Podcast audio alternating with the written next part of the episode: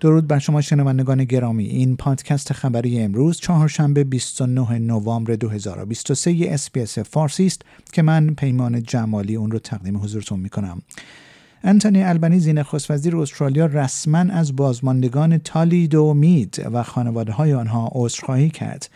این بیانیه اشاره است به کوتاهی دولت‌های فدرال و ایالتی در ممنوعیت واردات یا فروش این دارو علی‌رغم ارتباط آن با یک نقص مادرزادی در نوامبر 1961 این دارو در آن زمان به طور گسترده برای مادران باردار برای تهوع و استراب صبحگاهی تجویز می‌شد.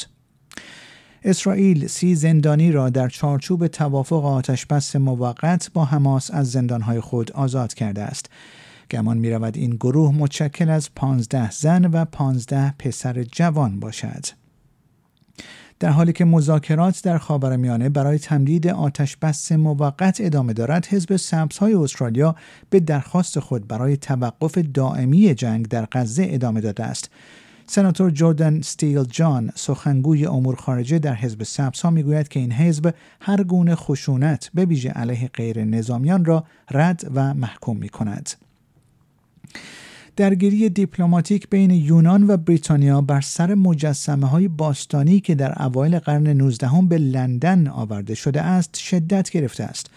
بر اساس گزارش ها ریشی سونک نخست وزیر بریتانیا نشست برنامه ریزی شده خود با همتای یونانیش کریاکوس میتسو تاکیس را لغو کرده است و یونان را به نقض وعده خود مبنی بر عدم طرح درخواست ده ها ساله خود برای بازگرداندن گروهی از مجسمه های پارتنون به موزه بریتانیا متهم کرده است. اغلب از این مجسمه ها با عبارت مرمرهای الژین نام برده می شود.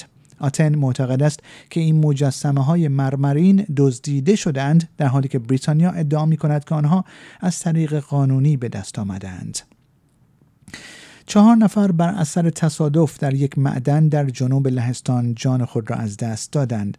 سخنگوی اداره دولتی معدن در این کشور می‌گوید این حادثه در معدن سوبیسکی در شهر جابورژنو رخ داده است. به یک افسر پلیس که متهم به قتل کلر نولند در خانه سالمندان در شهر کوما در ایالت نیو بود تفهیم اتهام شد. پلیس ایالت نیو ساوت می‌گوید به توصیه مدیر دادستان عمومی اتهام دیگری به قتل عمد علیه این افسر ارشد 33 ساله وابسته به فرماندهی مونارو مطرح شده است.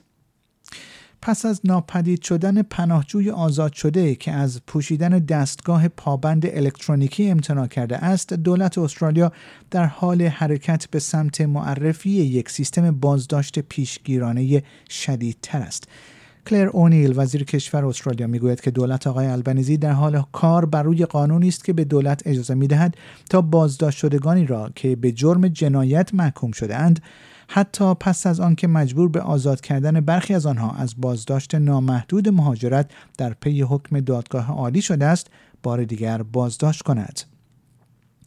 دولت استرالیا اکنون از تعداد کافی برای تصویب قانون بروز شده ماری دارلینگ خود در مجلس سنا برخوردار است دیوید پوکاک اعلام کرده است که از این لایحه در ازای دریافت 20 میلیون دلار بودجه بیشتر برای رودخانه مورونبیجی و تعهدی برای دخالت بیشتر و معنادار کردن بومیان در مدیریت سیستم حمایت خواهد کرد. یک نظرسنجی جدید در سراسر استرالیا نشانگر است که بحران آب و هوا بزرگترین نگرانی برای جوانان استرالیایی است.